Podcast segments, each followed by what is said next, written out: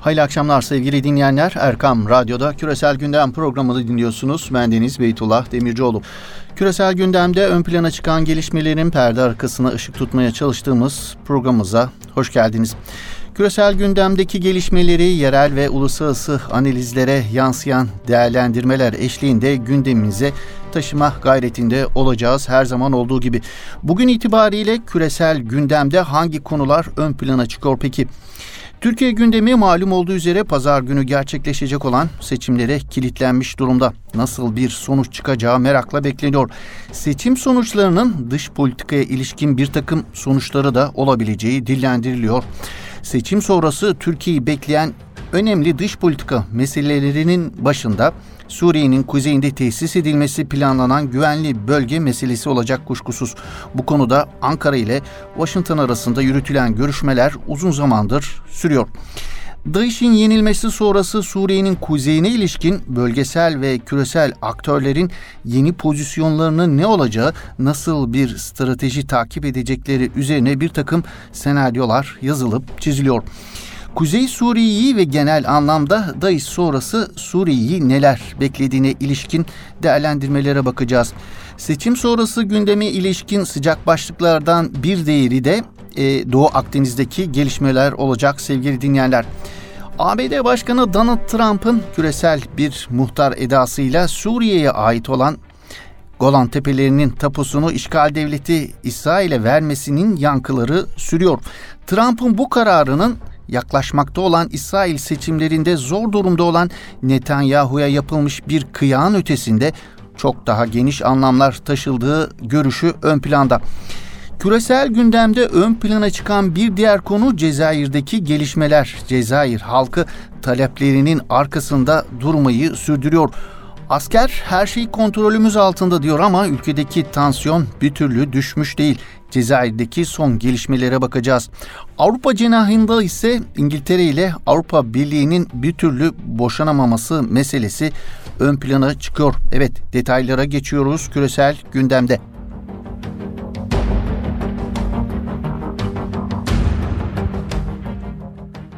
Seçim sonrası gündemin en önemli konu başlıklarından biri Suriye'nin kuzeyindeki gelişmeler olacağını söylemiştik sevgili dinleyenler. IŞİD'in etkinliğinin ve tehdidinin ortadan kaldırılmasının ardından Suriye'de siyasi çözümün seyrini belirleme yolunda hem bölgesel hem de küresel aktörlerden önemli hamleler geliyor. Taraflar arasında çok yönlü çetin bir pazarlığın yapıldığı anlaşılıyor. Türkiye, Suriye'nin kuzeyinde oluşturulacak güvenli bölgenin kontrolünün Türkiye'ye verilmesi konusundaki kararlılığını sürdürüyor. Bu konuda Washington ile yürütülen görüşmeler son dönemde yoğunlaşmış vaziyette. İki gün önce Türkiye'de olan ABD'nin Suriye özel temsilcisi James Jeffrey bu konuda dikkat çeken ifadeler kullanmıştı. Türkiye ile Türk sınırının belirli bir kısmında YPG güçlerinin olmadığı güvenli bir bölgenin oluşturulması için çalışıyoruz diyen Jeffrey, çünkü Türkiye YPG ve onun PKK bağlantıları konusunda çok rahatsız ve biz de bunu anlıyoruz ifadelerini kullanmıştı. Jeffrey ayrıca Suriye'de yeni bir kandil görmek istemeyiz. O nedenle Başkan Trump'ın sahadaki SDG ortaklarımıza yönelik onaylayamayacağı türden bir davranışa yol açmayacak, onların da endişelerini giderecek seçenekler geliştirilmesi için çalışıyoruz demişti. Ancak önceki gün Türkiye'nin güneyinde oluşturulması planlanan güvenli bölgede YPG olmayacak açıklaması yapan ABD'den dün Kürt müttefiklerimize destek, eğitim ve danışmanlığa devam edeceğiz çıkışı geldi sevgili dinleyenler. Ankara ile Washington arasındaki sürtüşme başlıklarından olan SDG'nin desteklenmesi konusunda konuşan ABD Genelkurmay Başkanı Joseph Dunford, özellikle Suriye'deki askeri harekatın sürekliliğini sağlamayı hedefliyoruz. Bu süreklilik IŞİD'le mücadele görevini sonuna kadar götürmek için SDG ile ortaklık yapılmasını kapsıyor ifadelerini kullandı. Temsilciler Meclisi Silahlı Hizmetler Komitesi'nde açıklamalarda bulunan Danford, Trump'ın Suriye'de kalan birliğin görevine devam etmesi kararına istinaden şu anda geçerli kısa vadeli planımız Kürt partnerimize yönelik eğitimlerin ve yardımların sürdürülmesinin yanı sıra onlara yönelik meydan okumaları ve tehditleri önleyecek bir çerçeve yapı oluşturulmasını öngörüyoruz şeklinde konuşmuştu. Evet ABD yönetiminden gelen bu farklı açıklamalar Türkiye ile ABD arasındaki YPG sorununun öyle kolay kolay aşılamayacağını gösteriyor.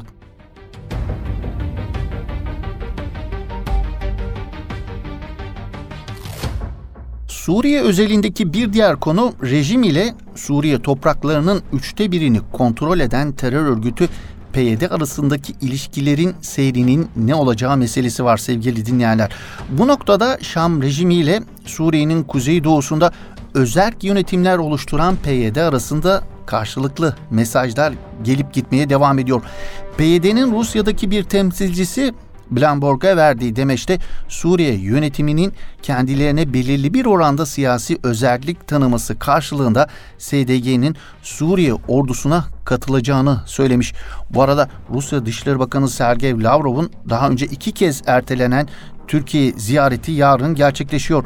Lavrov'un ziyareti Türkiye ve Rusya'nın Suriye'de Afrin'in güneydoğusundaki yer alan ve YPG'nin kontrolündeki Tel Rifat etrafında eşgüdümlü bağımsız devriye başlamasının hemen ardından gerçekleşiyor. Çavuşoğlu Lavrov görüşmesinden çıkacak sonuçlar dikkatle takip edilecek sevgili dinleyenler.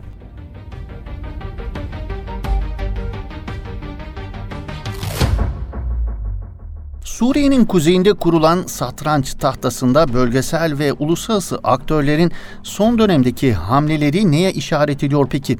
IŞİD sonrası Suriye'nin geleceğine ilişkin ön plana çıkartılan stratejilerden en çok konuşulanı İran'ın Suriye'deki varlığının geriletilmesi meselesi. ABD, İsrail ve Körfez ülkelerinden oluşan bloğun en öncelikli meselesi haline gelen bu stratejiye dolaylı da olsa Rusya'nın da dahil olmaya başladığına ilişkin analizler bir müddettir dillendiriliyor. Özellikle Rusya ile İsrail arasında düşen Rus uçağının ardından son dönemde gerilen ilişkilerin yoğun diplomasi trafiğinin ardından tamir edilmesi sonrası Suriye'deki İran varlığının azaltılması çabalarına Moskova'nın da daha bir görünür biçimde dahil olduğu vurgulanıyor. Bu noktada Moskova'nın ABD Başkanı Donald Trump'ın işgal altındaki Golan tepelerinin İsrail'e peşkeş çekilmesine öyle güçlü bir tepki vermediğine, zevahiri kurtarmaya yönelik tepki vermesine dikkat çekiliyor.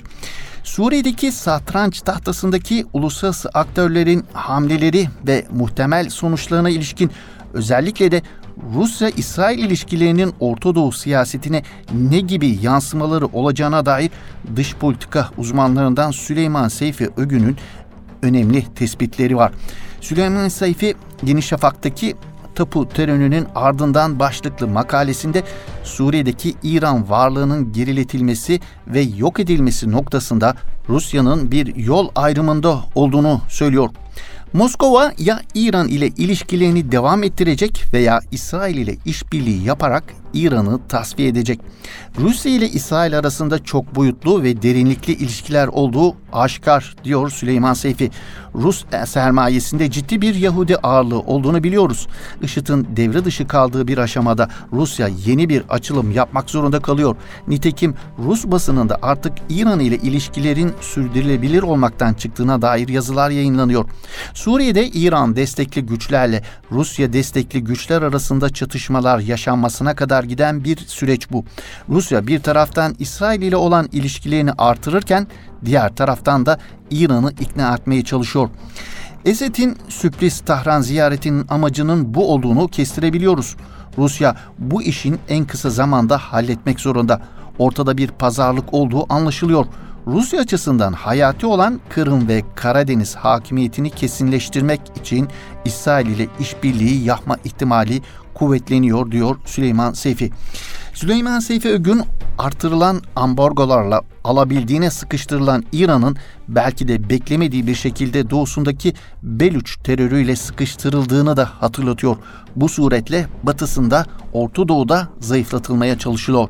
Bunda da başarılı olduğunu söyleyebiliriz. Uzun bir zamandır İran'dan ses soluk çıkmıyor. Kendi başının derdine düşmüş durumda olduğunu söylüyor Süleyman Seyfi.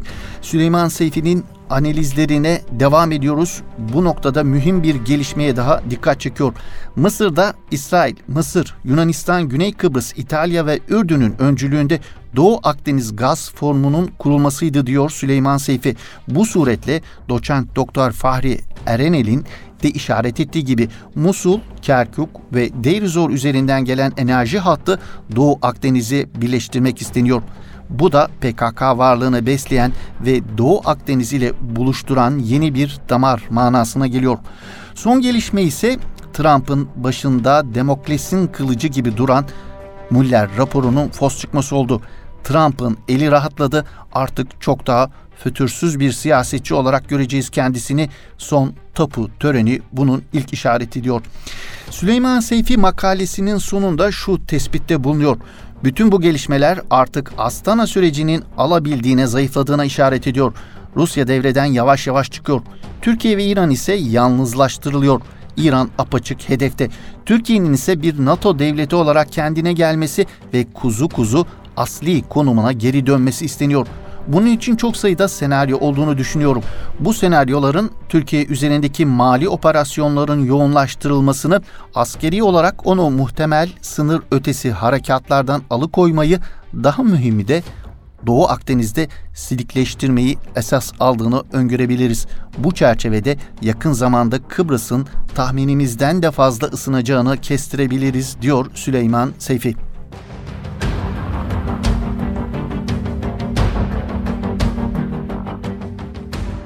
Evet, İran'ı çevreleme misyonu ile bir araya gelen ABD, İsrail ve kimi körfez ülkelerinden müteşekkil bloğun hedefindeki ülkelerden bir diğeri Türkiye sevgili dinleyenler. Özellikle işgal devleti İsrail'in Filistin'deki hak ihlallerine, zulmüne, gaspına yönelik en sert tepkiyi veren ülkenin Türkiye olması Netanyahu hükümetini bir hayli öfkelendiriyor. Bu noktada Kaliforniya Üniversitesi öğretim üyesi Profesör Doktor Richard Falk'ın değerlendirmelerini paylaşmak istiyoruz. Yolsuzluk soluşturmalarıyla başı dertte olan İsrail Başbakanı Benjamin Netanyahu'nun 9 Nisan'da yapılacak erken seçim öncesi oy telaşına düştüğünü belirten Profesör Doktor Falk, gerek Netanyahu gerek muhalif lider Benny Gantz seçmenlere Filistin konusunda ne kadar sert ve kararlı olduklarını göstererek politik olarak kendilerine avantaj sağlamaya çalışıyorlar ifadelerini kullanıyor. Profesör Doktor Richard Falk, İsrail'in bölgesinde güçlenen ülkeleri zayıflatmak istediğini vurgulayarak bu yüzden doğal rakip olarak gördüğü Türkiye karşıtlarıyla işbirliğine gidecektir değerlendirmesinde bulunuyor. ABD'deki bazı Siyonist düşünce kuruluşlarının Middle East Forum gibi internet sitelerinin Türkiye için diktatörlük ifadelerini kullandıklarına dikkat çeken Falk, Mısır veya Sisi için ise tek bir kelime dahi etmezler. Bu yüzden şu çok açıktır ki İsrail ve Siyonizm gibi politik güçler Türkiye'yi kendilerinin doğal rakibi olarak görüyorlar ifadelerini kullanıyor.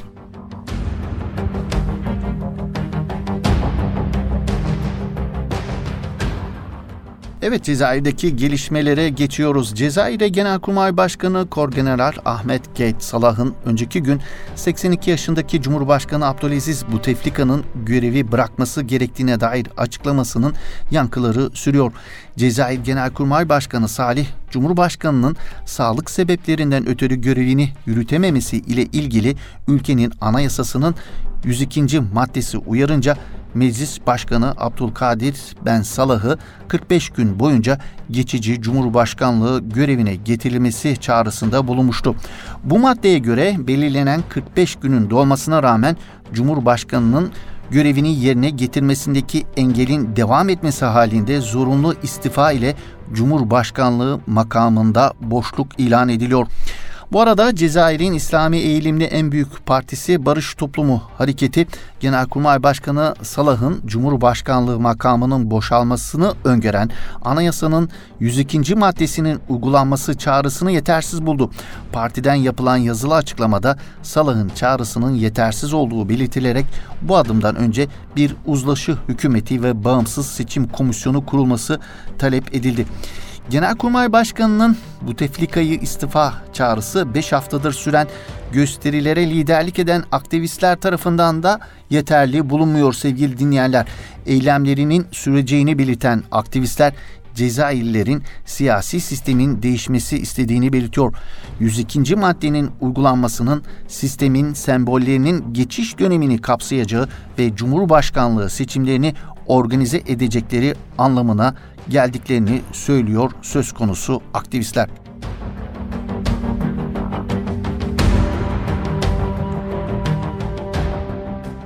2020'de yapılacak başkanlık seçimlerinde Demokrat Parti'den aday adayı olan Sanders'ın Yeni Zelanda'daki cami katliamından sonra bir kez daha Müslümanlarla dayanışma içinde olduğunu gösteren bir video yayınladı. ABD'de geçen hafta yapılan Yahudi lobisi IPEC'in toplantılarını boykot eden Demokrat Parti'nin aday adaylarından Bernie Sanders'ın Kaliforniya'daki bir İslam merkezini ziyaret etmesi Siyonist lobinin tepkisine yol açmıştı. Sanders, Yeni Zelanda katliamından sonra Müslüman toplumla dayanışmasını ifade etmek için Kaliforniya'daki bir İslam merkezine yaptığı son ziyaretinin videosunda şunları söylüyor. Aşk nefreti yenecektir. İslam merkezinde Amerikan Müslüman topluluğuyla sohbet eden Sanders ziyaretinin Yeni Zelanda'da iki camiye düzenlenen korkunç katliamının ardından geldiğini ve 2020 yılında yapılacak başkanlık seçimlerinde başkan adaylarının Müslüman toplumla ilişkilerinin daha iyi seviye geleceğini söyledi. Sanders 2016 yılındaki seçimlerde de aday adayı olmuş ancak yapılan ön seçimlerde demokratların diğer başkanlık adayı Hillary Clinton'a karşı başarısız olmuştu. Sanders kamuoyu yoklamalarının çoğuna göre Demokrat Parti'deki adaylık yarışında önde gelen liderlerden. Sanders ABD Başkanı Trump'ı İsrail'e verdiği şartsız destekten, İsrail ise işgal altındaki Filistin topraklarında gerçekleştirdiği baskı ve toprak gaspından dolayı eleştiriyor.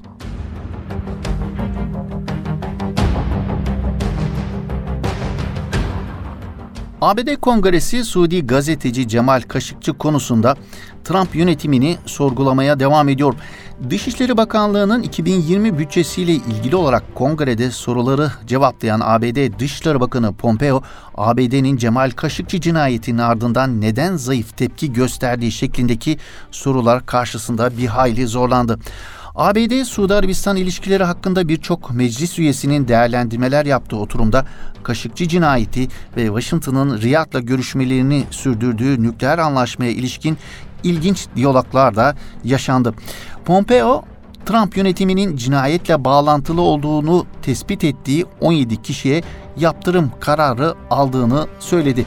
Pompeo'nun bu değerlendirmesini eleştiren Kaliforniya vekili Brad Sherman, Pompeo'ya Cemal Kaşıkçı hunharca katledildi. Şu ana kadar verdiğiniz tepki bu 12 haydudun Disneyland Night'a gidemeyeceğini söylemek oldu. Bu hiç de uygun bir karşılık değil. En azından Suudi Arabistan'ın nükleer silaha sahip olmasını önleyebilirsiniz. Eğer elinde kemik desterisi olan bir rejime güvenemezseniz nükleer silah olana da güvenmemelisiniz sözleriyle tepki gösterdi. Pompeo'nun cinayetten sonra Suudi Arabistan'da Muhammed Bin Selman ile yaptığı görüşmeden bir kareyi gösteren Connelly, Veliaht Prens'e Kaşıkçı cinayetini gerçekten sordunuz mu? Sorduysanız ne cevap aldınız sorusunu yöneltti. Muhammed Bin Selman'a her konuyu sorduğunu söyleyen Pompeo, süreci takip etmeye devam edeceklerini ifade etti. Pompeo ayrıca Kaşıkçı cinayetiyle ilgili ses kaydını da dinlemediğini sözlerine ekledi.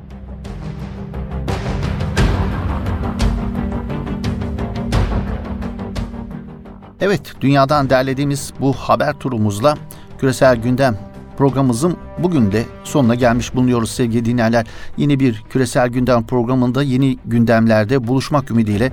Hoşçakalın, iyi akşamlar efendim.